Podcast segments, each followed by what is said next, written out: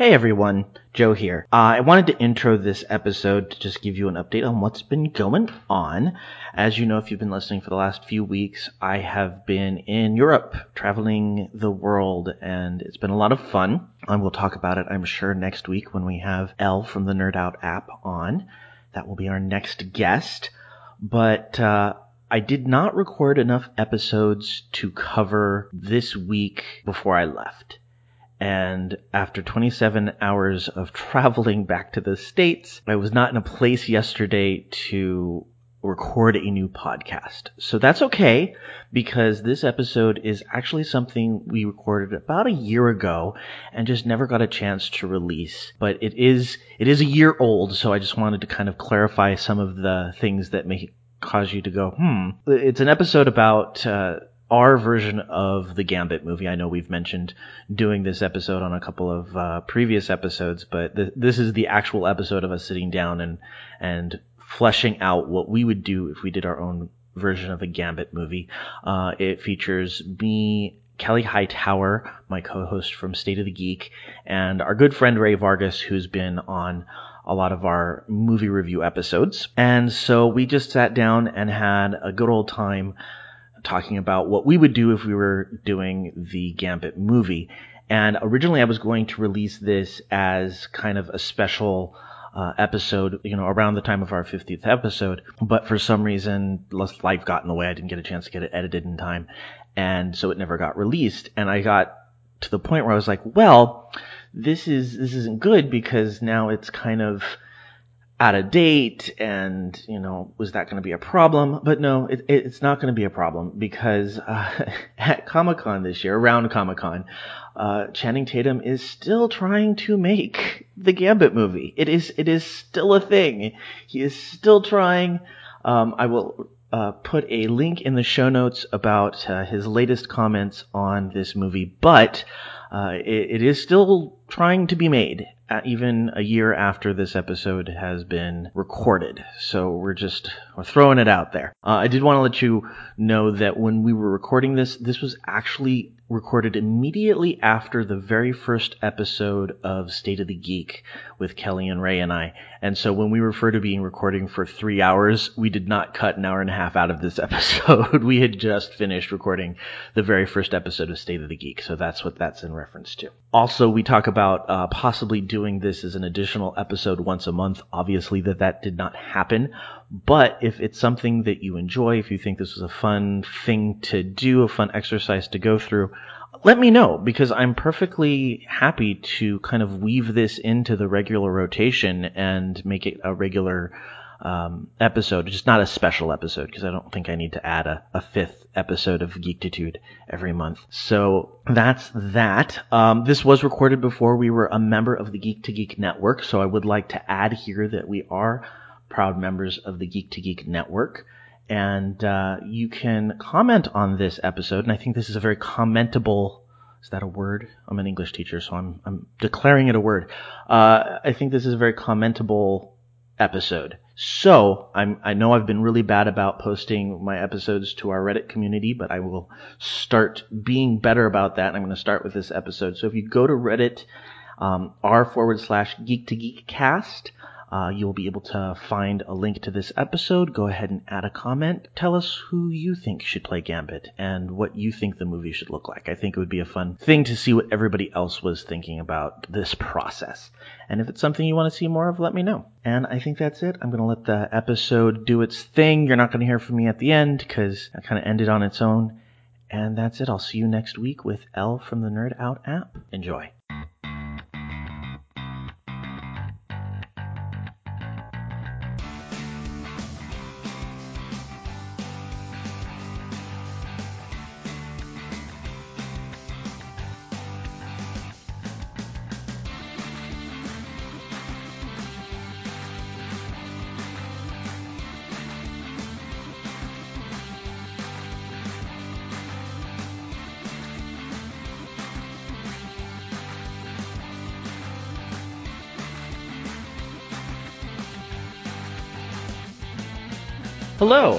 My name is Joe Hogan. Many of you know me as Epic Grays in various video games and social media. Welcome to a special episode of Geektitude, a geek culture podcast that celebrates the inner geek in all of us. I'm really excited to be joined today by my friends Ray Vargas and Kelley Hightower because we are going to make our dream Gambit movie. How are you guys doing? Doing well. Thanks for thanks for having me. Yes, very excited. Happy to be here. Now, if you've listened to Geektitude for any amount of time and you've listened to any of my movie episodes, you know that Ray and I have very strong opinions about the Gambit movie because every time we seem to have an episode together, there's n- new news about how the Gambit movie with Channing Tatum is not going well. and it's Eh, you know we we have very strong opinions and and to kind of fill Kelley in we we don't necessarily have a problem with Channing Tatum. We just think he's trying to Ryan Reynolds the movie. And he's not as close of a match to Gambit as Ryan Reynolds is to Deadpool. So I'll concede that. I'll concede that. Yeah, and so you know, I said to to Ray at the end of one of our shows, I was like, we just need to to do an episode where we make our own Gambit movie, and it turns out that Kelley happens to be a huge Gambit fan. I am Oh, this Yeah. is gonna be interesting. Yeah, so this is this is like the perfect coming together. I, we've got we've got Ray who's a big movie buff, we've got Kelley who's a big Gambit fan, and I am really excited that we're going to do this. So the first thing that we need to do is we need to take care of who our Gambit is. I'm glad. I'm glad that we recorded the the much uh, nicer, safer podcast. Our podcast is going to be the much friendlier one that we recorded today because I feel like this is where the fireworks are going to go. Uh, yeah, because we just we just recorded an episode of um, Kelley and my new uh, new show, State of the Geek, which is where we get all political and shit. And so, uh, yeah, and that went really well. But we'll we'll see if we're still friends at the end of this one. as far as casting goes, obviously Gambit, everyone has their idea of, you know, what Gambit, uh, uh, should be and, and who he should be. Um, I never felt right about Channing Tatum in the role. Before I start throwing out other names, I'm interested to hear both of your thoughts on Channing Tatum as Gambit. well so as, the person who who in I mean in defense of Channing Tatum which I will always say um because for two reasons um and I just uh, speaking of which a spoiler alert I just watched Hateful Eight uh, last night and thought about getting ready for this because he's he's in Hateful Eight as well. I think Channing Tatum, first of all, he's beautiful, and I think that he is a good enough actor that he has he does have a range. It isn't just he's not just like you know a, a pretty dumb model. Like I think he does have attributes, his, his his physicality, as in like his ability to to to move in certain ways, and his overall. He could sound southern enough in.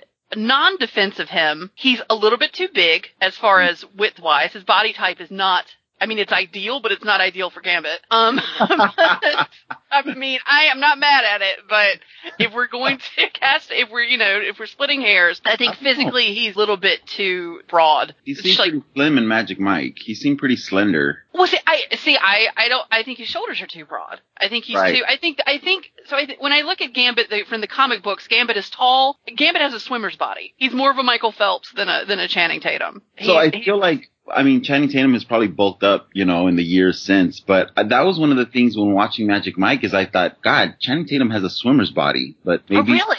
yeah, I thought that during, yeah, yeah.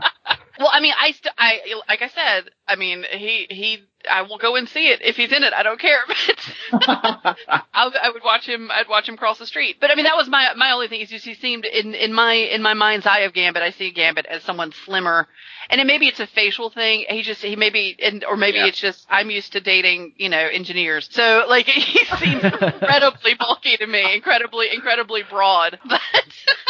I mean, I'm I'm a big fan of Channing Tatum as well. I think uh, I love the humor that he brings to his roles as well. And I and you're right, he brings a great physicality. I think that uh, he is good enough as an actor. I I'm total agreement with you on all of that. But it just it he does seem just slightly off for that character. Yeah, Gambit seems. I mean, Master Thief. You think of like slim or slender or kind of you know, uh, uh, as you said, kind of tall and thin. Um, Just it's just funny. bl- blending in, you know. yeah, Well, yeah. and Channing Tatum tends to come off with a very kind of frat boy jock vibe for me, and that's Yeah. just not. I mean, because I'm I'm going to throw in. I don't think anybody on this podcast is anti Channing Tatum. I Sure, think sure. I think we're just saying for this particular role, maybe uh, not not my first choice. And when it was announced, I was like, I can see it. Like I wasn't like, oh, that's perfect, but I was like, I I can see that.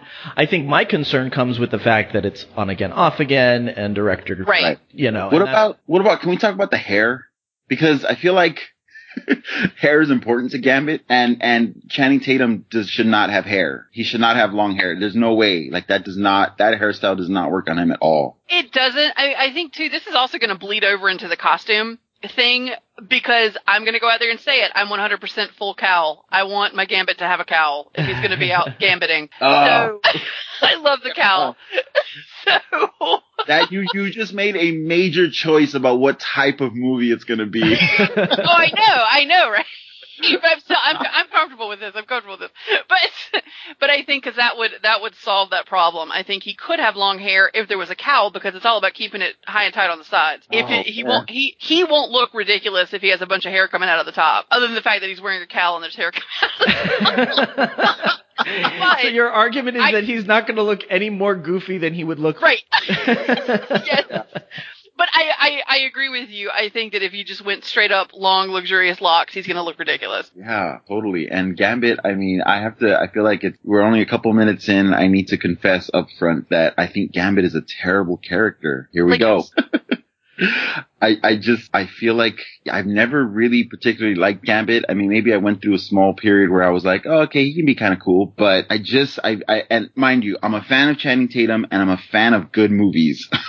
and I'm a fan of comic books and comic book movies. Um, but as a character, I feel like Gambit, and and I'm not against, you know, uh, if a Gambit movie comes out and it looks like it could be good to me, I, I'm gonna go see it. I'm gonna go Sure. support it. If it looks like a train wreck, I will avoid it. So I'm not that much against the character where I just refuse to even support it. Like, you know, if you make a good Gambit movie, a good Gambit movie is still a good movie, and I am fully in support of that, and I want more of those. Um, Right. that being said, Gambit as a character not be my first choice. I just feel like he's the Wolverine, you know, anti-hero character turned up to 11. Um, and anything turned up to 11 just, you know, gets ridiculous. And, Turned up and- to 11 in the 90s. yeah, exactly. You exactly. Yes, that's exactly what it is. The the trench coat on its own, mm, you know, fine. The the the deck, you know, of playing cards on their own, okay. The hair on its own, maybe. You know, the the accent and uh, and the you know the charm, the superpowered charm, cheesy pickup artist, you know, persona, maybe. All of those things together, oh, that's a bit much. Well, okay, well, so can I just real quick throw a theory as to why you possibly feel that way, and Joe and I don't? Yes. Because he's our white queen. He's he's eye candy. yes. He's super super sexy for no reason, and he and he shows up, and you're like, what the hell's this guy? And he's like, oh, what's up, Cher? And he throws a card, and you're and like all of us who that hits us in our in our special place are like, yeah, and the where it does get you special place, you're like, this dude's a douche. What's his deal? I just get It's like White Queen. He's our because White Queen, like she has this amazing power, but she also walks around in a fucking teddy and fishnets for no in an ice palace. What the fuck? Like for no And for for people like Kelley and I, we, we look at, at Emma Frost and we're like, sweetie, put those away. You, you have no power here. exactly. I'm like, you know, I, where'd you buy it? I'd like to have one, but it's not doing anything for me. Like, Yeah, Like, I just I have don't to know get over. I have to get over the roofie vibes that I get from from Gambit. well, I mean, roofie. I mean, like, tits out is roofies for men. Is roofies for straight men.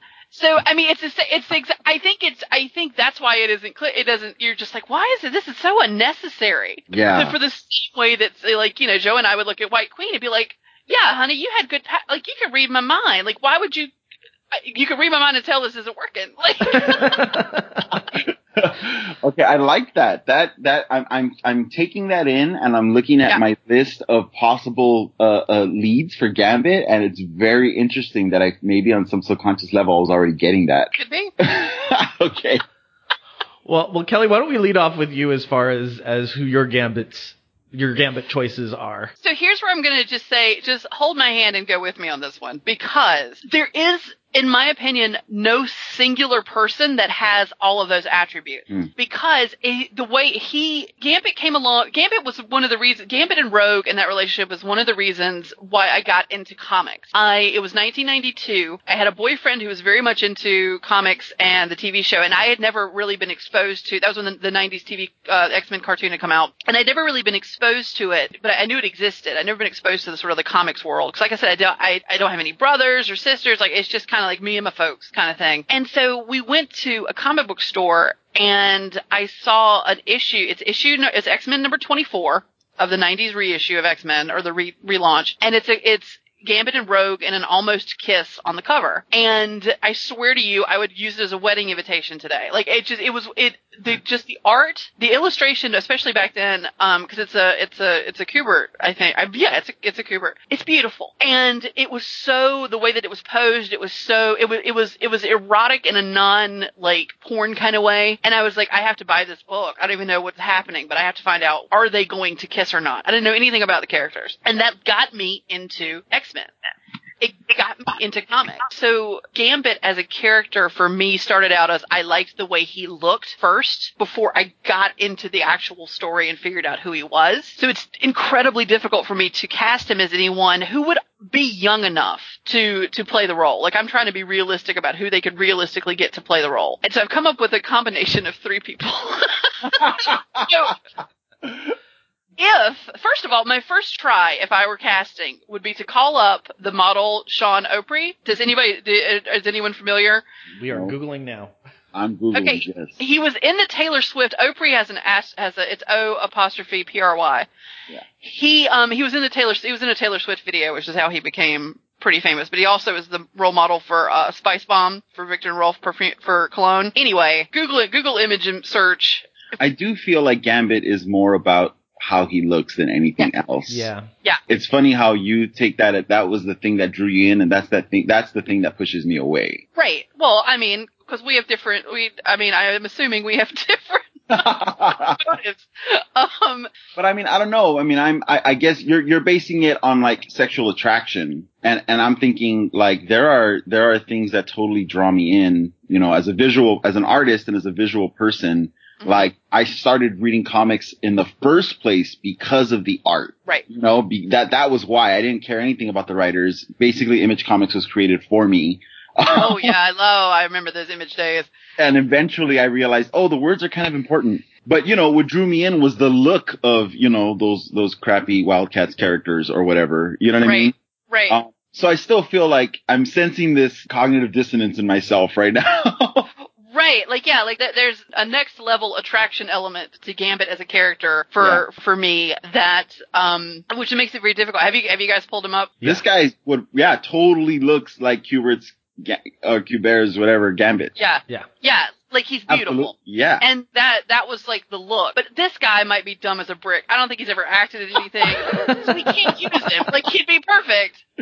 But we can't use him. I mean, maybe I mean, let me let me cast the movie and I'll go talk to him and have long, long, long discussions with him and we'll see how good he is. But the point so the point is like so okay, if that guy was an actor, that's what I would want. Right now, looking back over all of the things that I've watched over the past five years, the only person I, that I have come close to is going to be an actor that you guys won't know. He did anybody see the TV version of Dracula that came out two years ago? No. no. Okay, so he played Jonathan Harker in that. And he's an actor named Oliver Jackson Cohen. He's a British actor. And he's been in a bunch of stuff that no one's ever seen. Um, like I'm looking at his filmography now and I'm like, this guy's been in like nothing. But he was, um, he's been in a bunch of British stuff, but he was really, really good in, in the British stuff that he's been in. And he is the right height and the right body type. And I think the right, he's got a, enough of a Gambit-esque face that he could pull off my visual version of Gambit. Yeah. But then of course that also isn't good enough because you have to have the voice. And he doesn't have the voice? well, I don't know what he. I don't know if he could do if he could pull off a. I mean, he has a voice, but he has a British voice. I don't know if he could pull off a Louisiana accent. But you know who can? Stephen Moyer from True Blood. So if we could get Stephen Moyer to voice this this guy, then I might be satisfied with Gambit. And which and one's Stephen Moyer, he played um. Oh God, what was his name? It was Sookie's husband, Bill. He played Bill the Vampire. Oh, okay, okay, yeah, yeah, yeah. I mean, he's he's originally British, but he he did a he did a, a very see Gambit can't just sound like he's from Louisiana. He needs to sound like he's someone doing a Louisiana a New Orleans accent. Right. Like because it was so cheesy and so just thick. I mean, between him and and Rogue with the sugars, like it it uh. it has to be like I'm from the South. I don't sound like Rogue. Like Nobody does. Nobody does. Right, like it has to be put on. Whoever the actor is playing Gambit has to say share like an alien would read it. Like it has to be. But I So mean, forced. Wolverine doesn't have to say bub. But he kind of does. He should, and he. Do, I mean, when he does in the movies, I'm happy. He hasn't. He said it. I think he's said it once in all of his film appearances. Well, I mean, I. Re- I mean, well, I remember it. yeah. I, I just I think that and, and what you were saying before about Gambit being a standalone character getting his own standalone movie, if they don't do it tongue in cheek, it's going to fail. There has to be an element of tongue in cheek to it, or it cannot take itself too seriously because he is a character, as you said, is pretty ridiculous. Yeah. I'm, I'm Yeah. going to throw it in there right now. Um, if you guys haven't seen the Honest Trailers take on the 90, 90s animated X Men, Oh you need to. It's phenomenal. It is It's so really spot on. I want to see. I really want to see Kelley's Gambit film now. Like, I feel like this is pretty good. We're off. I mean, I I have a different take, but uh, Well, so yeah, so Uh-huh. there's my my Frankenstein's monster conglomerate of who I would want to play. I think Oliver Jackson Cohen would work for the role. I feel like from what I'm seeing, he has that his name actually came up on a list of possible gambits uh, that I saw yesterday. Really? Um, I looked at a bunch of them, so I'll try to track that one down. But yeah, he, he- and, and I just remember going through a lot of those lists and thinking, I don't know who any of these dudes are, and I don't know that that's the right way to go with Gambit. I mean, clearly the studio doesn't think that as well either, you know, just from the fact that they're casting Channing Tatum or trying to. Yeah, I don't know if, un, you know, relative unknown is the right way to go with Gambit. Right. I, I do think that a tongue-in-cheek element has to be there, but I guess from looking at, at my list of, of leading men, yeah, um, he's on your list. I was thinking that that actor would bring in the tongue-in-cheek element because my list is full of James Franco as Gambit. Can you imagine James Franco as Gambit? I totally can because uh, you have to keep in mind, right? Again, my, the, you know, my, my kind of view of Gambit as this, I was just like, I, I literally was, found myself Googling the other day, like, douchiest actors in Hollywood. Um, so, Did Franco auto-populate into as you were googling like douchiest actors? Like it said, uh, Dave Franco like comes up Yeah, in your Google yeah. search. yeah, exactly. As did, uh, Colin Farrell, who might be a bit old, but I think Colin Farrell would probably make a good Gambit. I Um, watched the shit out of that. Good lord. uh, if if he hadn't already been scooped up by uh by DC as the Joker, Jared Leto possibly. right. So so you get an idea of where where my casting choices were going. Kind of you know pretty boy, a little ridiculous. You know. I also thought maybe someone like now go with me on this one. I'm thinking, does it have to be a white dude, right? Right. What- okay, maybe we can push some of that. You know, I mean, it is kind of tricky because there's the Cajun, you know, aspect as well. So a lot of his characters kind of defined by, by certain, you know, cultural or, or whatever touchstones. So, but I thought, I think Wilmer Valderrama could do, could pull off a really tongue-in-cheek Gambit. So those, those are my, those are my choices That's interesting. for Gambit. And, and clearly we're thinking about very different types of movies.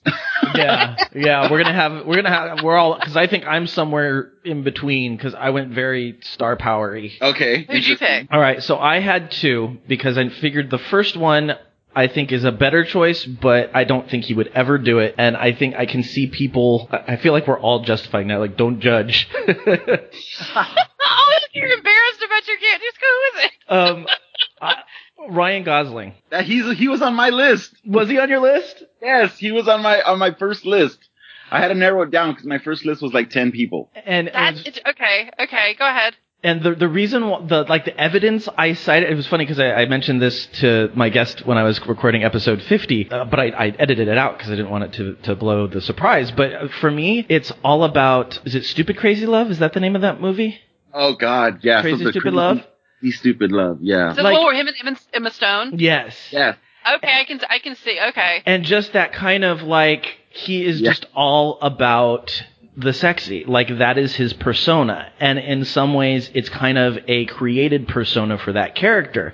And for me, it kind of feels like, okay, he can pull it off, but still kind of acknowledge how ridiculous it is. Yeah, the first half of that movie is totally a guilty pleasure for me. I'll say that now. Yeah. Um, highly entertaining first half, and then it just like falls off the rails as it, you know, was always intended to do. But yeah, This is really interesting to me because Ryan Gosling, the only thing I remember from that movie is when he took off his shirt. Right. Because his face doesn't do anything for me, and because faces are so important, which is really fu- I, so. We won't get into it now, but I got into this long, like hours long discussion with my best gay friend up in New York about why women are so into faces and gay guys aren't. And I and I and I my theory is is about the way that because when women have sex we can only see the face and guys get to have all these other different like angles and stuff where they care about penises. Anyway, so I find that I find that interesting because I because his face does nothing for me. His body I I'm like okay I'm back on board, but I, he doesn't even factor into my like thought process. Like I never like Ryan and he and very rarely does because his face doesn't do anything for me. That's so interesting. Ah,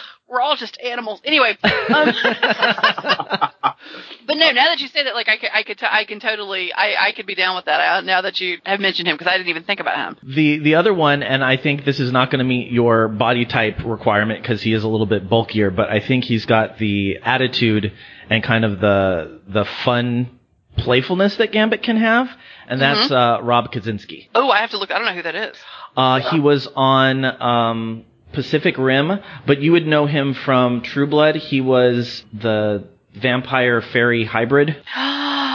Was he also in The Hobbit? Uh, I don't remember if he was in The Hobbit, but he was in um, he was in the Warcraft movie, but he played an orc, so you wouldn't recognize his face from that. Okay, now I'm looking at him. Okay, yeah, I could see that. I think he, I, who was he in Pacific Rim? He was the the hotshot Australian guy. Oh, okay, okay, the younger one. Yeah. yeah. Okay, I'm not. I'm. I'm not mad with that choice. I could. I mean, in one of his pictures, he's wearing a Mass Effect N7 shirt, so he could do whatever he wants. But yeah, I'm in a lot of his photos. Yeah, he's he. In some of his photos, he is more bulky, but then there's a photo of there. There are other photos where he's not as, and when Mhm. he's not as, I could completely see that. God, he might be. That might. I. I might be changing my mind. He he looks like he might be able to really do it. Well, and the fun thing about him is he is full on geek. Like he was in the Warcraft movie, and people were like, "So, have you ever played?" And he's played. He's like, "Played. I've got like 11 max level characters." Like he is Right. full on geek. he seems a bit too um like he's not as slender enough, or his face is too round. I think maybe. He does have like a man, like a daddy face. He has like a man's face. Yeah, yeah. Gambit has more of like a I'm in my twenties face. and Yeah. Gambit, Gambit's a boy, right? Like, come on. He's a boy, but he's a bit. He's a he's a tall boy, which is okay. Makes it all right. Well, and, and those those the the cowl is very slimming. Let's just keep that in mind. If we're throwing him in the cowl, that's gonna that's gonna slim down that face. so, so Joe, are you pro cowl? Are we I am not pro. Cow- costume I will. I will. I will say it right now. I am not pro uh, cowl. I But don't if, want to. Oh. if we go if we go a little bit more tongue in cheek and we can fit it in, you know why not? Yeah. I mean, at least I mean, well, because we because we got to get into which which story, which Gambit story the movie should be telling. But I, I love a good origin story where you see the the iteration of different out the different costumes until they finally settle on the one that they go with. Uh, like I like I like a sort of almost like a dressing room montage of how about this? and like a cowl really? Like no change. Like you know just to, to give shout outs to you know because there's things like especially in, in in the first costume he has his giant knee pads. Dick Wayne, like, he doesn't he jumps around with a stick. He's not skidding around on his knees like I, it was always so confusing like why in the world what's happening but yeah no I I I, I in my tongue in cheek when the, the the cowl is necessary, but if I will still be okay if it's not there. He's got like metal uh, soccer shin guards, right? Mm-hmm. Yeah. Kick him. Like I don't know where he's like so unnecessary. It is it was very you're right, it was very nineties turn up to eleven. Like what do we do with his legs? Put on uh metal shin guards. Sure. He's a fucking pickpocket with a bow staff who can kinetically charge things. Of course he needs metal shin guards. Has there has there ever been a Gambit story where they explain what the hell is going on under that trench coat? Not that I know of. None that they talked that about. would be interesting. The the fuchsia body armor, um, the weird like you know uh, uh kind of uh, diagonal lines on the on the th- on the side of his black tights, and then the metal like knee pad shin guard combination. Like what is that? Was he? There's also a clavicle bar. Have you noticed on his on his yes. top? There's a there's a, a roll that like a like almost like oxygen or like cooling fluid would go through it. like? Because he's just that hot. I guess. Interesting to to you know to have a story to be like what what was that? What was he a part of? You know before he decided to throw a trench coat over that monstrosity. Who did he steal this from, and what did they use it for? Because Yeah, exactly. Oh. God, I'm feeling. I, I like your choices. Actually, I, I I feel a little bit, you know, uh, uh, better about putting having Ryan Gosling on my first list, knowing that Joe kind of, you know, was in the in the same vein, thinking in the same way. Um, I, Kelley, I really like your choices. I feel like if this was like a real thing being made, I, I would I would not be turned off by you know your your choices in the role. Um, I had my early list was all over the place. I had um uh uh John Krasinski on there at one point. that's not bad though. He was in the running for Captain America. He was one of the final choices. It was between him, I believe, and um what's his name? Actual Captain America now. Um Chris Evans. Chris Evans. Now that there's two ways that that I kind of took that. One is like, uh, John Krasinski doesn't have the face for it, but two, he must be a really good actor because I've heard him be, uh, I've I've heard of him like being like in the final running of a, of a number of different roles that he just didn't end up getting, and so I'm thinking, wow, he must read really well. Right.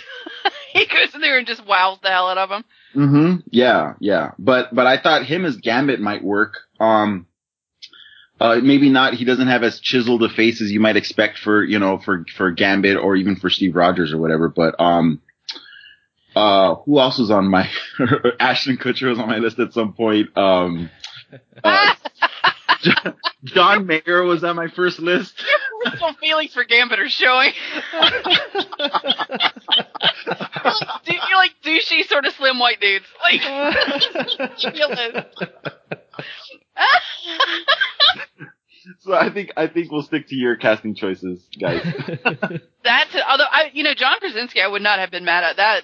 He is is he did a um, military movie here recently. I can't remember what it because I'm not I'm not into military movies, but he looked good on the poster. yeah, he bulked up quite a bit.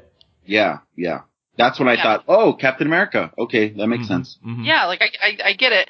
Yeah, as as you were as you were saying that, I I quickly googled um what's up with Gambit's costume, and there's someone who's got a blog called Gambit Worst Costume Ever, where they go and like, have really broken it down into like and what what the hell's with this and why and like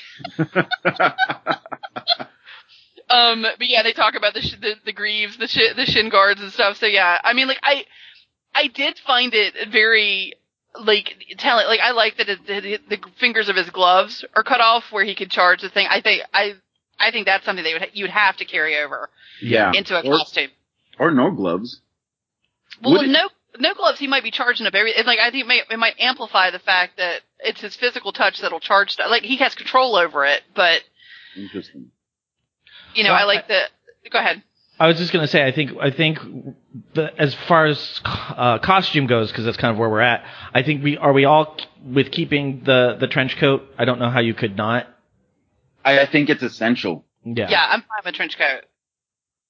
I think you would have geeks up in arms everywhere if you did Gamble without the trench coat. Has to have trench coat. I agree. Um, how do either of you feel, or both of you feel about Taylor Kitsch's uh, take on the character? Uh, besides the the fact that that movie was horrible. I, thought it was fine. I don't. There were, and this is. I mean, I am a woman who is six foot one. I noticed everyone's height. I thought he was too short. Hmm. And I don't know if it's because I don't know how tall he actually is. He read is incredibly short, and to me, part of Gambit's thing, much like Cyclops, is that they're they're tall. I mean, like that's Mhm. kind of, you know, it's part of it's part of who their character is. I mean, I I had the same I had the same criticism as of Hugh Jackman as Wolverine, because Wolverine's supposed to be short, and and Hugh Jackman's way too tall. Yeah. Um, I, I I can get over it. I liked it. I liked the majority of his his uh his betrayals, uh, Freudian, his portrayals of, of, you know, origins ruins everything. But you know, I, I, you know, I, I'm, I can look past it. But uh, Taylor Kitsch was only was on it for such a short amount of time that he seemed a little bit too fancy and too small to me. But that that just was my initial reading. And I also don't know why he knew where Three Mile Island was and how to get there in a helicopter. I still don't understand that part. like, why are you trusting him? What was your take of that version of Gambit, Joe? um, I just unnecessary. Like Hmm. it, I I didn't feel like he had the the. I didn't like Gambit. His portrayal, I didn't like. I didn't like Gambit in that movie. He he was not a likable character. He Mhm. he didn't contribute enough. He didn't. He wasn't suave enough. He wasn't. He wasn't Gambit enough. Okay. And and is there anything before we move on? Is there anything salvageable from that iteration of the character? Do you guys think? Personally, I feel like the hair Yeah. is, is, is that was good because it's not as ridiculous as what the '90s, you know, Gambit hair actually is.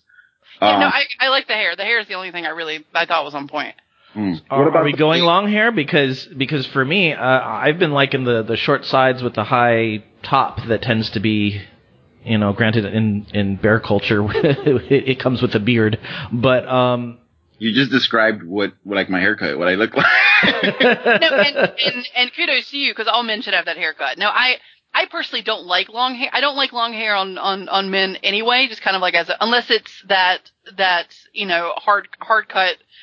The the sides have to be tight for me. The sides and back have to be tight. The top can be as long as it needs to be, but you can put it in a bun. I don't give a shit. But I just I don't like long hair like so just like like I don't I don't like you know feminine feminized long hair on on guys. So I I I I too would prefer him to have the short on the sides hair. So what about like um did, did we all see Fury? Um that that tank that World War II tank movie with Brad Pitt? No. No. His he had he he had that a haircut that I think would work maybe for the type of gambit that that we're talking about the haircut. If you if you want to Oh yeah. Yeah, yeah, yeah. And this- and this is and this is a haircut right now that it's the soccer it's a soccer player haircut. Yeah. Um, it, it's also the Nazi youth haircut, but we don't want to talk about that. But it's it's a beautiful haircut. It's beautiful, and and um more more straight guys are getting it, and it makes me happy. yeah. It's it's I, I like that. This is a good haircut. I like that. I like this for Gambit, and I like it for everybody for their everyday life. So listen up, man. Get this haircut. this this haircut, uh, uh, if we're all looking at the same, you know, reference material, is actually would work even with the cowl. Yeah. It would. You could take off the cowl and have those scenes, and it wouldn't look ridiculous. It would still be, make sense. Yeah. Okay, now which which leading man is gonna is gonna be rocking this haircut? Most of Well, them any are of- beautiful. I think they could all pull it off. Yeah. Any any of the ones that I picked. I mean, uh, Sean O'Pry already has his haircut, but yeah, the um Oliver uh J- Jackson Cohen could, Yeah. could do this easily. I like that choice. Uh, uh, I think that was probably my favorite of, of your, all the suggestions. Yeah. All right, I mean, so I, we're gonna I- go with him. I think that's a good. I, I think we can all get behind that one. Yeah, I like the. Granted, he can do the, you know, as long as he can do the voice, which, which I'm gonna, I'm gonna give him the benefit of the doubt and say he can. he's British. They can do any accent. There's and he's six foot three. He's six foot three, so he'll read he'll read almost gargantuanly tall with anybody else in Hollywood. right. Um, so so he he almost he's almost too tall to play it because when you get six three, you basically take out all your leading ladies. They can't fit in the shot with you, and you have to do the Tom Cruise thing. If they have to walk in a he would have to walk in a ditch next to him and all that. Um, Good, because I feel like I feel like choosing the, you know, which actor is is gonna it sets the tone, right? For because we're gonna talk about plot, we're gonna talk about story, you know, supporting characters, right? right. right. They all have to bounce off of the leading man. Now, do we want to go with romantic lead or do we want to go with villain next? I guess we should kind of. I guess we should plot out the movie first, huh? Yeah. Um, not Rogue, please.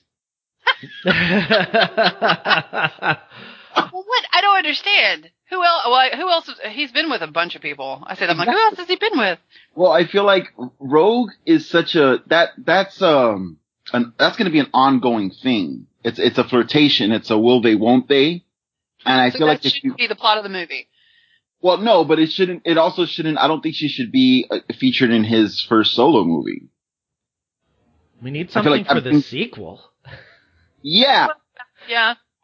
Yeah, and not only that, but it's like I, I I'm a big fan of you know let's establish the character before we start connecting them to all these other storylines and sequels and franchises and stuff.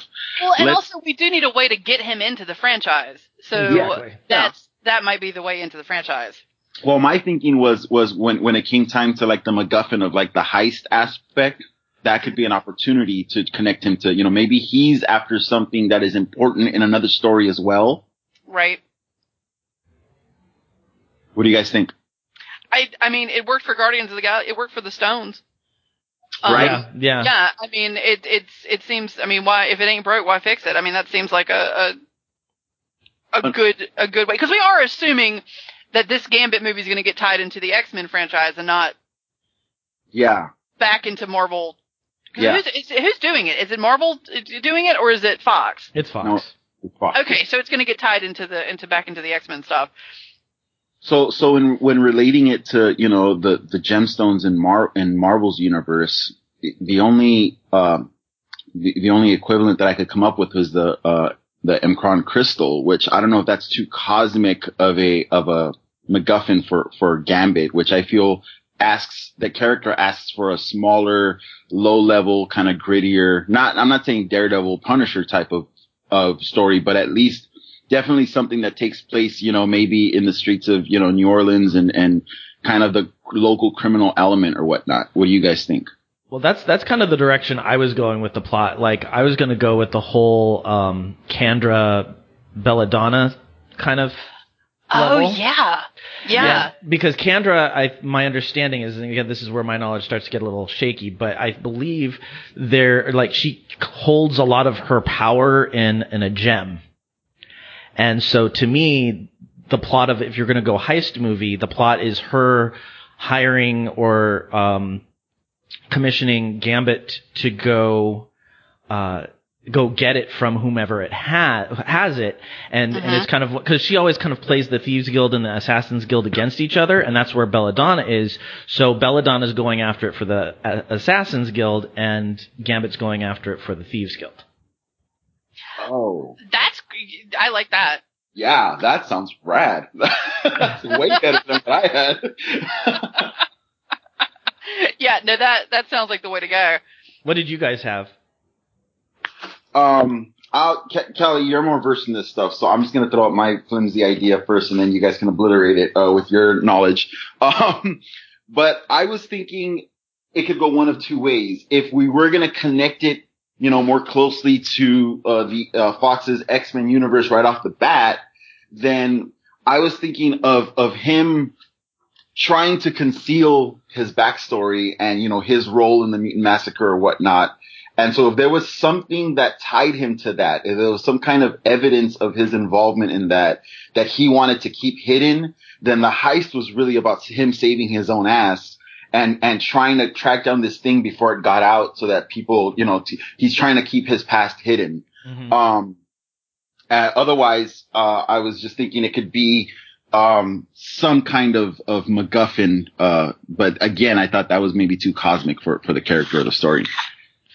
Yeah, I was I was right there along with you. I mean, I did spend a lot of time looking at pictures of Sean O'Pry, but they like they that's where most of my time was spent. But Um, my whole plot was going to be something very simple that tied him back in with the X Men because that was my big like deal, and it would be some sort of whatever anti mutant cure slash disease slash you know thing of the week that X Men those that movie franchise always did that that would be the thing that he would be stealing, and him have really no connection to them. You know, heavy thieves guild, heavy origin story, heavy about him not having other mutant connections.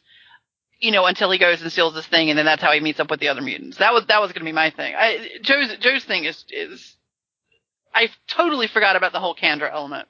Yeah, me too. I, I completely, I mean, Belladonna and all that, I was just like, oh yeah, that's just a thing. But that, that works perfectly because then, you know, in later sequels or whatever, when he does meet Rogue and that whole starts, he has this history and like we're aware of it. Yeah. yeah So exactly it adds so much more. Yeah, I, th- I think that that's that's the story we go with. Mm-hmm. Okay, now who is he stealing that from then? I have ideas, but what do you guys think? And maybe this is where you bring in any villains you happen to have. Well, when you say that that she keeps her power like in a jewel, what? How does that work? Well, how do the mechanics of that work? Kelley, do you know? I I had forgotten when you mentioned that. I was like, does she? Because I had forgotten that part. So I'm looking. So I was I was googling up. I was Wikipediaing uh, Kendra. I, I like the idea of um a villain that I, I feel like Marvel has attempted to do this so far, but I, villains tend to be the, the weaker elements of their movies, you know? Um, Mhm.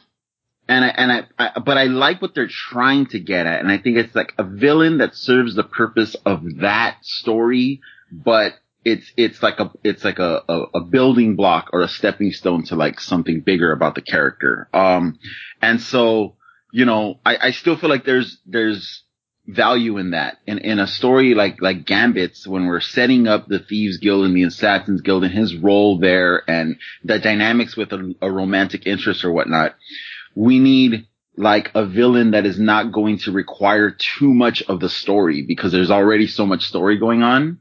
Mhm. No, I mean, there's something like, um, the pig was one villain that I read about yesterday that's, that has ties to Gambit's history that I thought, you know, first of all, the visual in my head, like I just, because the movies do tend to take on their own visuals, you know, of, of the villains. I mean, look at just, uh, who was it? Baron Zemo Mhm. was totally different. like complete, like they didn't even, you know, maybe later on it'll, it'll turn into something more the way, uh, Crossbones did, but they just totally like, you know, did their own thing. And I like that. I don't, I don't need the, the movies to tie directly to the comics in, in, in all ways. Right. Mhm. Well, Cool. I Down with the movie iteration. I didn't see the I didn't see Age of Apocalypse. In Age of so so did you have you- did you guys see it? Oh yeah. oh yeah. How did they leave it with Storm with young Storm? Is she still is she still a villain by the end of it? No, No, no. no, she joined. Okay. Spoiler. Okay. yeah, sorry. I mean, I, well, I mean, I know eventually she, but like, so with um, because I'm because as I'm reading with the with the whole with the stone thing, it's what keeps Kendra um immortal, and it's called the Heartstone. And at some point, a young Storm in Cairo steals it. So I'm wondering if there's some way that you could you could have. I mean, like your main villain, you know, would still be Kendra, but that you have that's also a way to get just like a little like shout out to to X Men is if you know young Apocalypse controlled or before or even before that Storm is involved in it somehow with the with the the stealing of the stone because she because she was involved with that whole with that whole ordeal Yeah. Yeah. when that was happening because I if we're going to have a villain and it be the you know and it, and if it's going to be Gambit's villain I mean now that I'm looking at this it has to be Kendra that's his that's his origin story villain that's how he gets you know it, it, where we even care anything about him Yeah. Well, I mean, my my thought on it was was that he was, and I think I, you're gonna have to remind me, Ray, because I think I've just blocked a little bit of it out of my my mind. But I think was the Shadow King part of the beginning of Age of Apocalypse? Mm, I don't think so. Because No. uh, I couldn't remember if that's who Storm was stealing stuff for or not. yeah Oh, oh, that's right. That's right. But I almost kind of went that direction and went, okay, maybe since you know nobody can ever get rid of the Shadow King, he just keeps coming back. Maybe the Shadow King is the one who has the the um, Heartstone, but that's who like the, the the main villain ends up being Candra. And in my Right. in my mind, when when you know, in my mind, Belladonna gets the the Heartstone first. You know, kind of does a double cross on Gambit and takes it back to Candra, and then Candra like sacrifices her to repower it or something like that, and and he has to then save her at that point. But um, but I think just as who is he got to go up against to get it, I would kind of go with the Shadow King. yeah yeah now that now as you're as you're saying this I'm like yeah that makes way more sense does this take place in New Orleans? Does this take place like what is the setting? Because I feel like that's going to make a big difference too. I'm I'm a big fan of of self-contained, you know, just a well told story doesn't have to have cosmic, you know, implications. Uh-huh. Mhm. And so if we're looking at a, a kind of grittier, you know, low level crime story or heist movie, um, where is it, is it going to be taking place? That's a good point. Because the, That the is a lot. Louisiana, like the whole New Orleans thing, is just a really cool setting for a movie. That has to be a, a character, you know, in, Yeah. in the story. That's what makes Gambit, you know, kind of unique. Another thing that makes him unique. So I feel like if that's the case, then it can, it can be something, it could even be something where it's a heist that he thinks, he takes it as like a, a very, you know, per- another perfunctory kind of, you know, heist for him. Mhm. And he can realize, but kind of like as the story goes along, he starts to realize that this is part of something way bigger. You Mhm. know, so maybe something like the Shadow King can be a reveal, like at the end where it's, it's way bigger than what he thinks. Mhm. Right. And I'm interested in talking about like, where is he in, in, and I mean like in terms of personality and character arc at the beginning of the story, what is Gambit's life? Like what, what is it that's going to be changed or whatnot? Like, is he a thief? Is he a low level thief? Does he have notoriety? Is, is he out as a mutant? Is he not? Like, you know, is he, is he living on the streets? Is he like, wh- what's, where is Gambit when we start? Kelley? Joe. I I li- I like the idea of him being a a thief, not a low level thief, like a like a you know lots of renown on the streets for being a really good thief, and that's where his cockiness comes from. Mm. As far as his mutant ability, um, I. I don't know. I don't know if it's if it would still be interesting in a movie to see someone struggling with hiding the fact that they're a mutant when we're so used to the fact that I mean the other X Men movies have been about mutant equality. Mhm. Yeah. So it's it's almost like you know, do we need him to have a coming out story, or do we need him to have a a you know, no, this is what I do, and and you know, other thieves are pissed because they think that gives them some sort of advantage, or like you know, I don't know how That's the interesting- direction I would go with it too. I think I would, you know, he's he's the hot shot, and you know nobody can touch him because he's got these mutant powers. But you know he's good at what he does anyway without the powers, so nobody really can say anything, and it just pisses everybody off. Is it tired to to take the approach of like part of his arc can be uh he relies on his powers way too much at the beginning of the film when we meet him? Like he's cocky because you know he knows he always has those those mutant powers in his back pocket and that's that's what makes him better. And by the end of the film, he needs he he learns you know to not rely on them so much, and that or that it's it's about more than that. Wouldn't that be such a gambit gambit like meta kind of like storyline that like he has to develop something more than his visual or than his like you know he's not that that's the critique of Gambit right that he's just a bunch of like 90s ticks and powers. right? It could, I mean, if we also want to talk about does he get a sidekick or not? Um, because I'm not a huge fan of sidekicks, but you, I know realize you can't just have a movie of one person doing one thing all the time, no matter how beautiful they are. So, like, if he had a sidekick who was not a mutant or who was a different type of mutant who was who ended up doing something better than he did, that might be interesting, you know. But Yeah. I also am really tired of them of anyone dragging around a street urchin or a kid with them. like I- that, I just can't abide. Like I'm like, can it be like a old bluesy black man or something that like doesn't necessarily have to go with him on things, but someone who goes and talks to? Like, I mean, almost like in in Deadpool with with um his oh his blind roommate. Now I can't remember her name. yeah, I know what you're talking about. Yeah, like I just I I get re- like for me I get really tired of like a plucky kid like you know the short round of every movie like I'm just You don't want the you don't want the fourth iteration of Jubilee. no I didn't want the first iteration of Jubilee I never got I like my first nerd argument in a comic book store was with some some nerd boy explaining to me 'cause I'm like Jubilee's so dumb and he's like you don't understand she's like a tier five mutant like she's one of the most powerful mutants ever I'm like well then Oh, fucking do God. something like like fireworks don't bug me, okay? Like she can she can wreck a jukebox. So can I if I have a crowbar. Like like.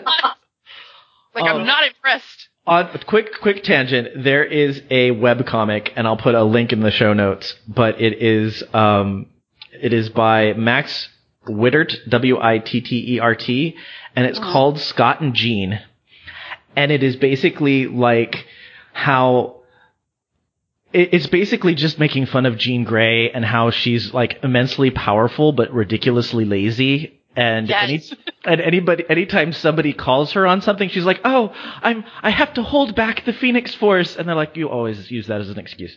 Um, but like I'd say I'd say like two thirds of the comics end up with one of the or another of the characters saying, "Shut up, Jubilee." Like that's basically the run of the comics. It's hilarious. Oh yeah, I really don't like plucky teens. I really don't.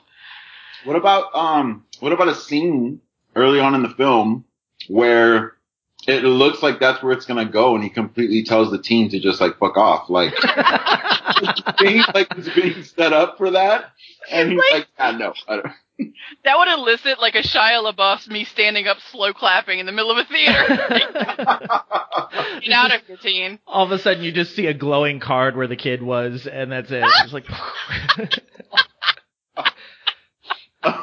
I mean, Gambit, you know, it, it, it would, Gambit has room for that kind of, kind of like wink or that kind of like, like you said, Kelley, it can't take itself too seriously. Right, right. Like it doesn't have to be as self-referential as Deadpool, because Deadpool had to be that self-referential.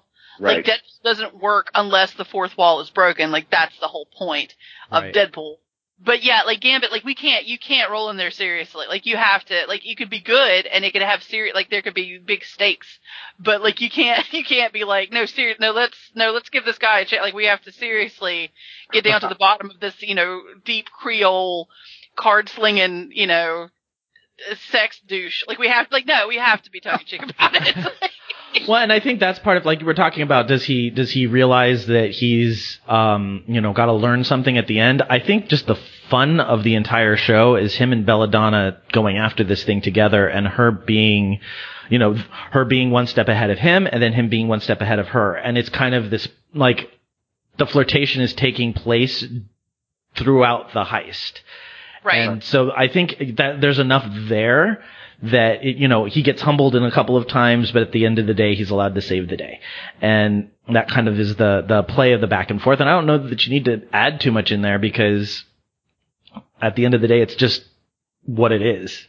yeah. What so so I like I like this idea of him having a certain level of, of notoriety as a thief, which I mean, right? As as a thief, you would want no one to know who you are, but of course, Gambit's ego would cause him Right, to right, right. you know, be very flashy about what he does and about his powers and whatnot. Um, and then him, I guess, being being humbled along the way. I like that idea as well. Um, like a Ocean's Eleven that fails. Yeah, Like, I mean, like not that the, the, the Oh, plot fails, but like you know, he you put into this Ocean's Eleven scale heist or or you know con job, and you know you get to like step seven, and it just go goes to shit, and you're like, oh, fuck, now what? Like, oh, I love that. That's great. Does he have like a team that he works with, or is he on his own? Is he part of a guild? Like the guild is that is that how much of a presence do the guilds have? Well, I think I- maybe. Oh, go ahead. I, I, I think that you want him to have a presence because it's always interesting because you could you could do a lot of interesting different types of like just underworld types. You could throw some mutants in there. Like you know, oh, we have to get you know Shorty to to to, to get in and unlock the door because he's the only one who can like ooze through cracks. Like that's his mutant ability. Like any and it's all there's a number of jokes you can do about that kind of stuff. Or it could be funny, or you know, it could be it could it could be visually interesting. But I think that that you know it would be it would be the failure would be him and it would be his and it would be you know attributed to the to the cockiness because you you only like a cocky character if they get their comeuppance. Yeah, You know, nobody would have liked uh, Don Draper if Don Draper's life had ever gone right. Like, you love Don Draper because he's so he's he's well, a he's Jon Hamm, but b he's such a deplorable character Yeah. He does some terrible, terrible things, and then like shit, bad shit happens to him because of it. He he doesn't always win, and so that that's the only way you can watch a character like that. You can also pull in like for all those extra characters, you can pull in like all your your Morlocks, and that makes that makes the whole Yes. mutant ma- massacre thing that much more tragic. If you know he's getting people into the the sewers, and all of a sudden he realizes, "Whoops, this is people that I've worked with before." Now it's a lot more. Then you take this very light character in this show, and in the mutant massacre episode is you know now That's- he's got he's got to redeem himself. That's the Right. darker sequel. That's the Empire Strikes Back of Gambit. uh, Yeah. Gambit Yes. trilogy. Um, so I, what about this idea of like when, when I think of you know uh, a character that is like cocksure and kind of egotistical and kind of an anti-hero wild card, they usually don't want to be associated with a team, or rather, they're like they tend to like buck you know what everyone else is doing and go off and they're kind of the wild card. Um, and so that's kind of the where you naturally like go. You think, oh, when I think of Gambit with the Thieves Guild, I think like, oh, he's like the wild card that never wants to be a part of the thing or do his own thing. What if we flip that and like he's actually really into the idea of being part of a Thieves Guild? Oh, like, Come on, one, like, guys. he calls meetings and stuff, and like he's I love it. he's really into the idea because it, he feels like it makes him cooler. Like it's he loves the idea of a guild of thieves, and so the other thieves are kind of like we're not a guild, like we're you know, and he's like, no, this is great. Like I made like here's our logo and like stuff. Um, He's made membership cards for all of them. Like, yeah, you know, Even- like something that. And I mean, you could, it doesn't have to be such a, just a plain joke because when I think of Gambit joining a team like the X-Men, it's like that will fulfill that desire as well. You know what I mean? Mhm. right. Likes, I- it gives him motivation for wanting to be part of a team and part of a group. If you're if you I- were to read Gambit versus or uh, Deadpool versus Gambit right now, Ray, it's that exactly where it's like the two of them they just they just can't they can't do what they want to do because they're just bad at it and it's hilarious. I also like it's really it hits me right in like the the, the feels about like because I was one of those kids who's like let's start a cool club for cool kids and like wanted to be part of a group and no one had any enthusiasm and now I'm like come on we'll we'll wear a secret we'll have a secret handshake and you know we'll we'll wink every Thursday and that's how we'll know we're in the club because it's like this this feeling of wanting to belong and to have some sort of acceptance. And Yeah. other people just could give a shit. And so like I I really I'm like I could identify with that where he's like come on guys we're the Yeah. Thieves Guild. And they're like there was never a guild Gambit. Stop saying guild. No we're the Thieves Guild. Come on. Like I got the T-shirts and like you know we've got the handshake and they're like uh just get out of here. Like you know I, I- like I really like that As an artist, I've always wanted to be part of like a movement, you know, or like where a scene where there's a group of artists that are all kind of playing in this, in a similar sandbox, but doing their own thing. And I, it's so hard to, to, you know, you can't manufacture stuff like that is what I've learned. You know, it's completely organic. And so the Right. times that I thought like, oh, I'm gonna, I'm gonna, you know, make friends with a bunch of artists and I'm, you know, we're gonna start like our, our you know, our, our own little like scene or group or whatnot and we're gonna put on shows together. Yeah, no, like that stuff either happens on its own or it just doesn't, you know? Yeah, yeah. No, I, I, I, I, I think that's, I think that's actually very funny. Because Um, It subverts the idea of like the wild card kind of that we expect Gambit to be. Yeah. right. Well, and two, like you know, we we haven't talked about it a lot, but there is, you know, there's the Thieves Guild and there's also the Assassins Guild, Yeah. and I don't know if there was if this is a thing that even ever happens in the comics, but you could have it where. Um, you know, a, a division between him and Belladonna, because she does, as I'm reading in the wiki, eventually end up leading the Assassins Guild. If he has like a, a deep code about against killing, yeah. like, like he'll Mhm. st- he'll steal anything, but he's not going to kill. He he won't kill to steal. Like that's against his moral code. Um, and you know, if if you know she starts out in the, in the in in his group or you know among the thieves and it gets into this assassination business, which is also a great way to make money, then like that that could also be sort of a you get to see. What, what, what would essentially make him a good guy and would make him attractive or attracted to wanting to be a member of the X Men? Yeah. What Yeah. I mean, you know, cause, because killing is about confrontation and, you know, his, his idea is that if you're a, if you're a master thief, there is no confrontation because people don't even know you're in and out. Right. Right. Um, you know, if, if it could be also, a thing where the Assassins Guild is a thing and it is legit and they are badasses and they are fully in on it. And so he leaves to make a thieves guild and that's why he's so interested in, in putting that thing together. Cause he's like, I'm gonna start my own guild because I don't Right. want to kill people, you know, but just thieves are just not, they're just like, no, we're thief, we're not like, no. Well, and I think the the Belladonna storyline was meant to be the Romeo and Juliet thing. She's from the Assassins Guild, he's from the Thieves Guild. Their guilds are always feuding. It's very Hatfield and McCoy, and uh-huh. and so that's why their love is forbidden because you know. But I think since that's such an overplayed trope, I think just the back Yeah. and forth between the two groups was would be, you know, it's like the it's like the um the football uh, shows or the the dance off shows where it's like our posse versus versus your posse Right, and right. you know Yeah. there's always that one member the the two members that are flirting but it's always kind of this competitive you know they're flirting because it's kind of fun to to flirt with the enemy even though you have no intention of doing anything with them and she, deplorable. yeah, and she rags on him because she's like, "You're never gonna get this thieves guild off the ground. Like it's not a thing. Like what are you doing? You know?" And and stop trying to make fetch happen Exactly. Yeah. Like like where's your guild? Like you know we showed up. Like where's your where your yeah, He's yeah. later by himself. Like shut up. He finally he finds his guild with the X Men. Like he finally finds like that that group that he wants that he can belong to. yeah I see. So, so, and this is just because I love ending lines in movies. And I know, like, if if for some way we were able to work it out where he does join up with the X Men at the end of this movie, or he gets introduced to the X Men, like he's walking along with like Storm, or walking along with Rogue, or whoever, and like the last line is he goes, "Have you guys ever thought about calling it the X Guild?"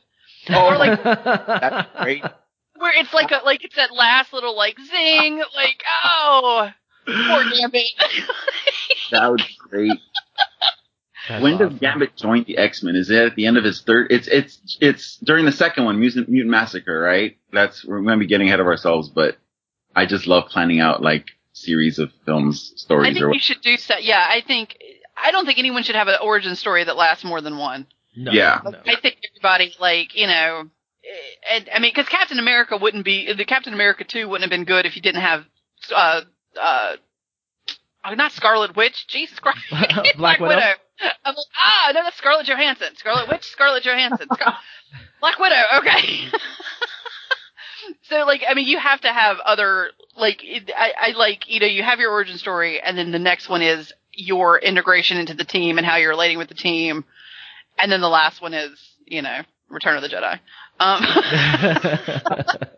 the last one includes Tauntauns, and that's all I'll hear about it. Um, So, so is Gambit, uh, you know, he's, he's made a name for himself as a, as a thief and he's in line to, he's kind of moving up the ranks or he's like, you know, being evaluated on whether or not he's going to join the Assassin's Guild and, and at the, you know, his last test or whatever is to kill someone and that's where he draws the line and decides to go off and do his own thing. Because then there's a, there's a, there's a, characters that can be part of the Assassin's Guild that are introduced as supporting characters. Obviously, um, uh, what, uh what's her, uh, his, his rival or his, um, Belladonna. yeah, yeah, Belladonna. And then, you know, there can be the, the ragtag group of thieves that he's trying to recruit into his new guild or whatnot. Um, so there's plenty of room there for supporting characters and, and other voices being present for him to bounce off of. Mhm. Right. Well, and if you do the Murlocs as the the ragtag thieves guild, you've got like the Mut- mutant liberation front and that '90s fiasco of pouches and and things. Um, oh, as the Lightfield, ass- bastard. yeah, as as uh, as your assassins guild because there's not I don't like they just they're already built in as just being kind of awful. and he knows from his time, you know, moving up or, or applying or whatever to being recruited to the Assassin's Guild, he knows that they have this, this heist coming up or this job coming up. And when he sets off to do his, his thing with the Thieves Guild, he's going to legitimize his, that whole guild by beating them to the punch and, and getting to that artifact before they do. Yeah. Yeah, is remind me, is Marrow part of the? Is she technically part of the Morlocks? Yeah. Oh, Yeah. that would there's your there's your spunky teenager. Yeah. I just, I, I, I think when they, when that whole thing came out with, um, with the, when that whole, when, when they introduced her, Yeah. I thought this is this is a, an interesting character that uh, you could you could do a lot with, and also would be visually interesting. Um, it would just be so interesting just to have the soundtrack of her cracking bones off of herself. Mhm. Like that's just fucking cool. Uh, Well, and she's the one Murloc that uh, Murloc. I'm sorry, that's Warcraft. Morlock.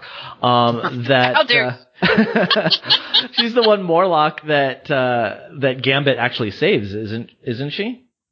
Yeah. Yeah. now, where does that happen? Where does he save her? Um, it's a retcon in.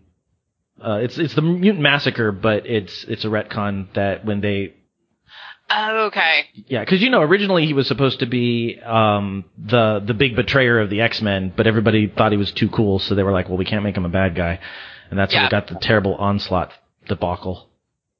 That's Oh, right. Wait, that right. was tied to Onslaught? Yeah, How did that tie into Onslaught? because Gambit was supposed to be the character that betrayed the X Men, and when they could no longer use Gambit in that role because he was so popular and making him a bad guy was not gonna go over well, they're like, well, what else do we have? And so they took the excuse that at one point when um, Xavier mind wiped Magneto, it created this like psyche dissonance in him, and that eventually evolved into Onslaught. But what, what, how does that replace Gambit's role in, in turning against the X-Men? because it made Professor X be the guy who turned against the X Men. We didn't know who was going to betray the X Men. We just knew somebody was going to. Like in a future vision, like someone's gonna mm-hmm. betray the X-Men? That's the whole reason why Bishop came back to the main timeline was to stop Gambit because he thought Gambit was the one who betrayed the X Men. Oh. Oh my god! It's like I feel like I've stepped into a time machine and I have been transported back to like night. Was that ninety nine or was that ninety nine or two thousand? Somewhere around there. I was Oh, like, man. Bishop? What? Did, did Bishop know who he was after when he came back, or he just knew someone and he had to keep an eye out? He thought it was he was there to go after Gambit. Oh, wow. I had no idea. And the X Men, I believe the X Men were basically like, no, he's one of us. You can't do that. And it's kind of that whole um, time thing where it's like he hasn't done anything yet, so you can't. Right. It's like Minority Report. Like you know, he's like, I know he does it, and it's like, it, yeah, Right. Pre-crime. yep. Yeah, and it turned out it wasn't him. And it, and all while of this was going on, he was also a possibility for the third Summers brother. Jesus. I'm glad they didn't do that. Oh my god. Because you know what's more boring than a Summers brother or anything to do with Scott Summers? Nothing. Sorry. I was the only person when in in the third X Men movie when she ends up when she ends up killing Scott. I, like everyone in the theater's quiet. I'm like, good. That character's always been boring as shit to me. Go go. Yeah. Could you be more of a good guy, Scott? I like the bones of this thing that we've got going so far. This is uh like I'd be I feel like we're all I don't know, maybe I'm I'm just cynical, but I feel like this much energy doesn't go into the actual movies they put out. it doesn't come across like it in the theater. I, Uh, think, I think the problem is is that you with all of these things it probably starts out like this the first script for anything that's terrible was probably really good uh-huh. and you just it's like you know what's that old adage about like a camel is a horse made by a committee like there's too many like you get too many people that come in and too many cooks. They come in and it it, it goes to these producers and they're like well we have but we have to put this element in or we won't get this money or we, we want to get this demographic so let's put in a spunky kid or you know this part's too dark let's do it. And so they and so it ends up the original vision it was probably really good.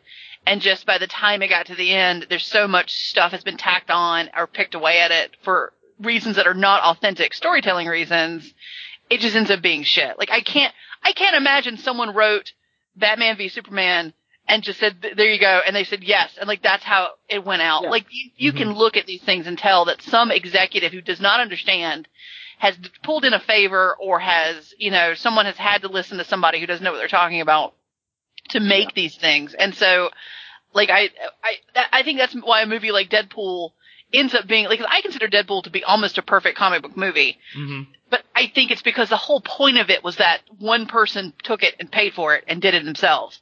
Like, Yeah. like that was the whole deal of it was like this is this is what this why this is good is because one person has had control over it and like the, if you look at, at you know age of ultron versus regular avengers or first like avengers 1 was great but like age of ultron was full of all these problems Yeah. and it's like because too many now there's it's there's too much at stake there's too Yeah, much money Talked about having to balance all of those things, right? How yeah stressful that was. Yeah, and you just you, you can't. It's just you end up not being able to do it. I mean, I, what I wonder what an amazing what how much you know. I liked Ant Man. I don't own it, but I liked it. But I can't imagine how much more amazing the original script, you know, like Edgar Wright's script was. Like I want to see that. Like how much because knowing by the time it gets to us, it is not as good as it was as as the original creator intended. I think think groups such as this one can can work for suggesting ideas and kind of kind of brainstorming on, on what could happen, what it could be, what what it could include in terms of themes and whatnot. But then from that point on, it takes a, a singular vision of maybe one or two writers to actually then take that and make it work. You Mhm. know, Yeah. Beyond that point, if you continue to have all these different, you know, sources of, of ideas and concepts and information, then it just, it, it gets that much more difficult to really, you know, uh, uh, uh, condense it down into a, an enjoyable story. Yeah, definitely. I mean, and and also like you know, look at it. We've picked we've picked this guy. I have to keep going back. It was my choice. I have to keep going back and looking at his name. This Oliver Jackson Cohen. Now, if if if this is who everyone had in mind, and they wrote the story around this guy doing it, and they're really excited about it, and they take it to me, and I'm the one who's backing this movie. I'm about to you know give up five million dollars of my money. Mhm. I go, I don't know who this guy is. Find me another guy. Yeah. Then everything gets thrown into because you have to have the money, and the people with the money aren't going to make a bet, aren't, aren't going to, uh, you know, bet on bet on a, a a new unknown horse, as it were. so it's just, I feel really like I feel like you know, I feel like a lot of times you know movies could be better and people are you know we and we tear them apart like what were they thinking but i know that the you know the writers are probably screaming going it wasn't this it wasn't like this when we started No one, i agree with you they wouldn't let us do it yeah. No one sets out to make a bad movie. No. Right, exact that ex- exactly. Awesome. What what other things? Is there anything else we need to? Because we we have been podcasting for almost Weeks. three and a half hours. yeah, I want to talk about. Um, so we know we have. I feel like we came up with a great place for where Gambit starts as a character and as a story. There's a bunch of cool, interesting possibilities for what happens, you know, during the movie. The the the basic plot of a heist movie. Um, where where would you want to see this character end up at at the end of this film? Like where where is he? In what place is he as a character or a story or whatnot? I feel like he ends um like at the end there's kind of a last playful double cross by Belladonna. Hmm. And um and he's he's kind of walking away sort of dejected or sort of sort of like okay she got the best of me and then maybe there's maybe it's the stinger is you know him running into either rogue or storm or xavier and making that connection not necessarily Right. joining up yet but making that connection Right. Um, okay. What about Belladonna? Uh, I, 'cause I like the idea that he fails. I actually love that idea that it, it doesn't work out right in his favor. Mhm. Um, what about the stinger being something about Belladonna, you know, going to whoever, you know, was paying her or, or, or, you know, who was the client of the Assassin's Guild and it's something bigger like the Shadow King or something like that. Well, because I kind of I kind of saw it as as um, with uh, Candra that like the double cross as far as the bigger picture was that yeah she was going she needed the the Heartstone, but that she needed to like sacrifice somebody to power it because I think she's an eternal or something. yeah. And yeah, Wow. so so you know, yeah, Belladonna brings her the the Heartstone, but then she basically is like absorbing Belladonna's life force or something to reactivate the Heartstone. So I see. Gambit jumps in to to to save her and finally saves the day, and they they defeat um, Candra, but then um, you know there's some sort of like you know the the stone is still valuable, so she takes it and pawns it, or you know something something along those lines where it is um, you know he still doesn't end up on on top. Yeah. Right. I, I realized that my suggestion was just very um, Thanos uh, end of Avengers. Stinger is pretty much the same thing. Yeah. but it's you know it's a but it's a but that's a good. I mean that's that's a uh, it's not the- Marvel's not the first one to use that trope. Yeah, that's true.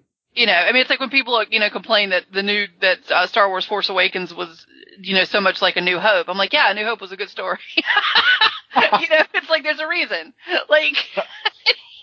Well then maybe and and maybe there's that maybe if you if you're looking for that bigger story ending that bigger kind of reveal of the ominous what's coming next maybe maybe the person that he sees in the stinger is is sinister and it's sinister Ooh. saying i've got a job for you that's great I like I like that. Yeah, that's a great stinger. it's awesome. Awesome. Well, there's one last question that I wanted to throw out there to kind of because we we've all said that we are Channing Tatum fans. And so I feel like if we're going to take Gambit away from him, we need to give him something else. So is there a, a part that you would see Channing Tatum do better in than Gambit? I love this question. Kelley, any ideas? No, uh, you, you go first because I'm still thinking on this one.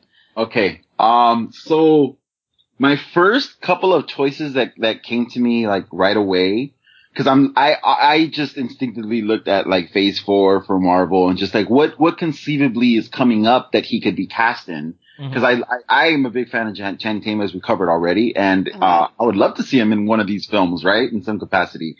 Um, so my first idea was just based on like visuals. I was like Black Bolt um, could work as part of the Inhumans, but then I thought Channing Tatum is such a great he brings such a great energy to his roles, you know, and he can do so much in terms of like action and comedy or whatnot. It would be a real shame to like, you know, cast him as someone who doesn't speak or make any noise whatsoever. Mm-hmm. Um, so then I thought, what about, um, maybe Nova?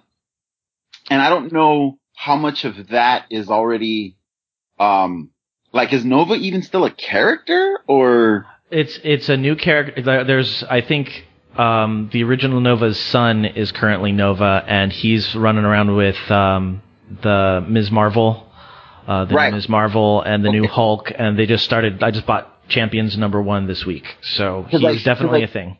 Because I feel like Marvel is gonna, you know, that's obviously they're going towards the cosmic stories, and I feel like Nova is is doesn't take himself as seriously as you would you know, initially expect a cosmic level character to take himself. Mm-hmm. And so mm-hmm. I feel like he might be good for something like that. I also kind of thought, um, Ghost Rider maybe, like Danny Ketch, like that might work. Uh. You know, al- although it, it's a bit darker than what I would like initially like think of for Channing Tatum, but he would bring the, the levity that is needed for that, um, just as part of his natural personality. Mm-hmm. Um, it, you know, it sucks that once his powers turn on, he's no longer Channing Tatum. So, so I don't know, uh, how that would work. And then finally, I was like, what if it's not a superhero? What if it's a villain? What, what villain would he be good at? And I swear to God, I racked my brain. I mean, I looked at like a list of like a hundred top Marvel villains and like they've all been used. Marvel has done a great job of mining their, their villain characters. Um, the only one I could really come up with, um, and I was quite happy with this one actually, was since they're doing Spider-Man again, what about Eddie Brock? Oh. Which is Venom. Might be yeah. too old. Might be too old for that. Maybe where they're placing old. where they're placing in Spider-Man. But he is a he is a reporter, so but yeah, I I I thought of that as well. He might be too old for that, but but it's a so good those, one. Those I like my, it. Those are my ideas. So the only thing I could think of um, when when like like what else he could do. I I like the idea of him not being a superhero, like him being like I might want to put him with Captain Marvel, and here's why. There's a big argument about whether or not Captain Marvel needs a love interest in the in the show because that's a big thing with women. Every time they put a woman in a movie, she her only you know motivations are she's trying to get some man. I think it might be a nice fu to the system, to the to the patriarchy, if we put Channing Tatum in there and he's not a love interest. Like he's like he's in the movie and he's and he's you know he's got some sort of like major just regular human component to the movie to prove how much she doesn't need a love interest because she can resist Channing Tatum. Because I could, I couldn't. Like it's her, it's her, it's her second evolution uh, superpower, resisting right. Channing Tatum. like Carol, like Carol Danvers is so fucking badass that she did. I mean, it's like, oh yeah, no, he's he's all right. So about saving the world, because I I I like the idea too of not necessarily um typecasting him, like you know, like he could like to maybe just show you know showcase him as an actor and you know put that onus on everyone else that if he if he's in it, he's not just Magic Mike, like he's in there actually acting and and and you know playing playing a good character. And I can't like I'm not everyone everyone I know from Captain Marvel is a woman because it's a very you know because I've been rereading the um the Kelly Sue DeConnick version. And like there's just like I can't even think of any important male you know roles in the comic because all I can think of is is Carol Danvers and and and her female counterparts. Yeah. but you know it's almost sort of a a yes he's a sex symbol. Let's put him let's put him in something where it expressly and on purpose he won't be a sex symbol in. But um but yeah, I mean and when you said the thing about villains, now I'm trying to think about villain. I can't think of any villains that they haven't used. they have used i mean i think the highest villain on the list that i look at which of course is very official list um the the top ranking the highest ranking villain that they haven't used i think was um high evolutionary i think and i'm like oh like that's kind of for me that villain was never a uh you know I don't like even know that villain. um He wears pink. pink and white armor, and uh, his motivations are uh, he's like Mr. Sinister, but more nebulous in his motives.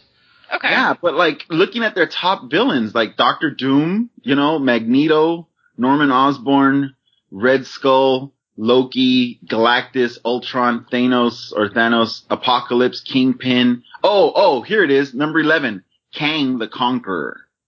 Yeah. Like come What? on. We don't need we don't need no Fantastic Four. That's just, just yeah. So yeah, I mean they've they've done a great job of of using their villains. That's why when I hit on, I just thought you know Eddie Brock visually, I think it would work. I think you're right, he is too old for that, but um. yeah. too bad. I mean, Channing Tatum, I think he, he's, there's some, there's gotta be something there for him. I think, I, I feel the same way when I think of, um, Dwayne Johnson, The Rock, you know, I feel like, Yes. God, this guy was made to be in a comic book movie. Like, there's, when are they gonna take advantage of this guy, you know? Exactly. Yeah, yeah. Um, as far as my picks go, I also had Nova on my list. I thought that would be a good character for him, so I'm glad that, that you were also Cool. thinking that direction. Because I was thinking he really would fit very well in the New Warriors. Like that's just kind of a, a less serious Yeah. kind of feel. Um, but then I was like, all right, well, if he really wants to be part of the X Men um, universe, what do we have there for him? And I, I went deep cut. I'm a huge fan of um, of the Exiles, Oh. and like you can't get more Captain America without being Captain America than that version of Mimic.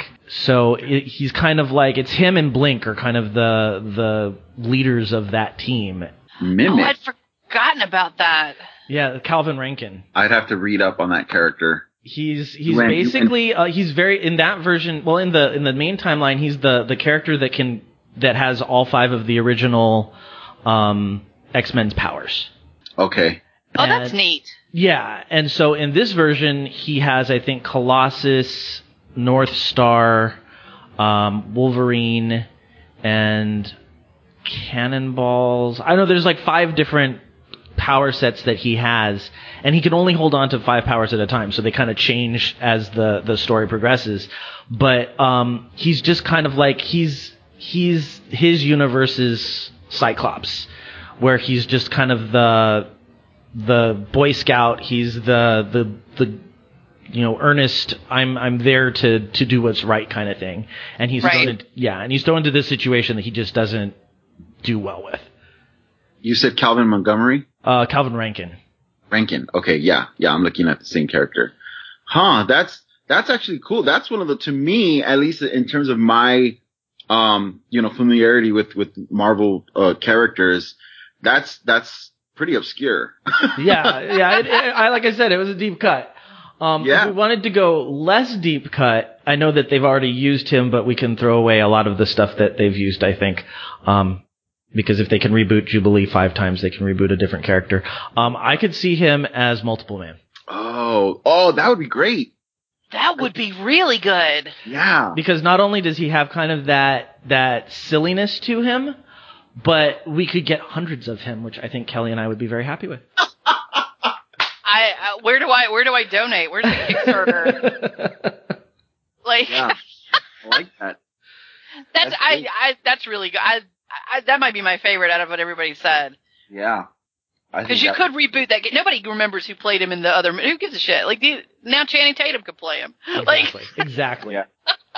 So that's that's it. Those are my those Channing. Make these happen. There are plenty of suggestions. Like listen to this and and run with it. Right, do do what you need to do. We're here to help in any way possible.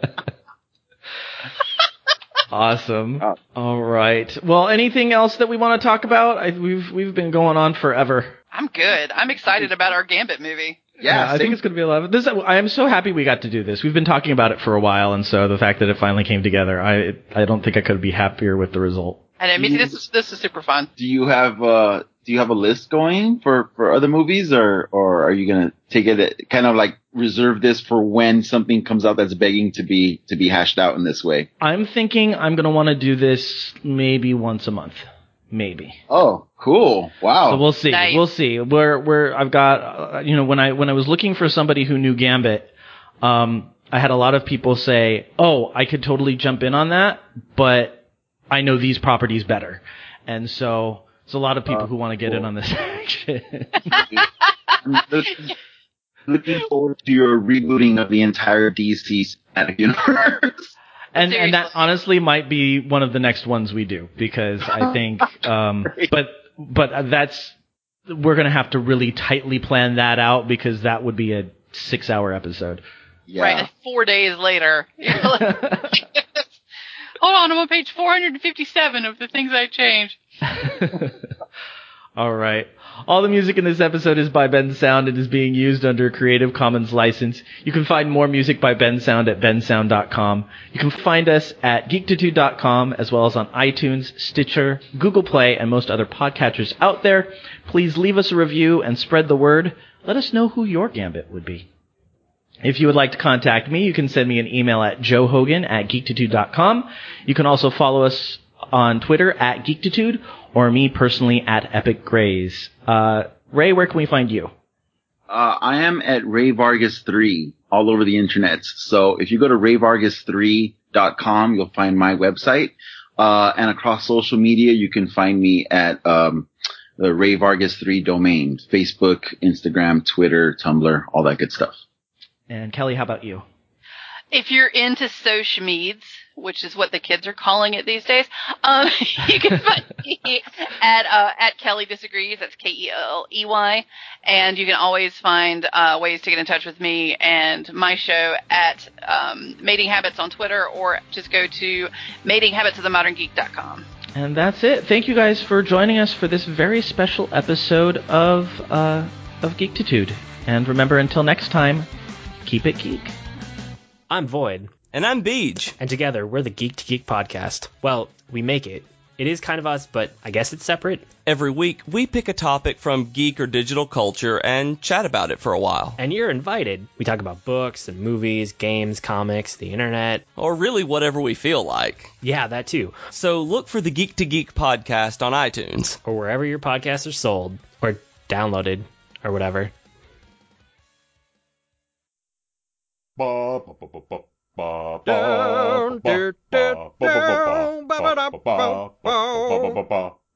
Comics. Hey everyone, this is Rob, your friendly neighborhood comic geek. And this is Liam, the, the languishing, lascivious Liam of Langley. Wow, that was extremely illiterate of you. Well, I try. We are the hosts of the Comic Box, part of the Geek to Geek podcast network. So join us. Bop, bop. Oh, yeah.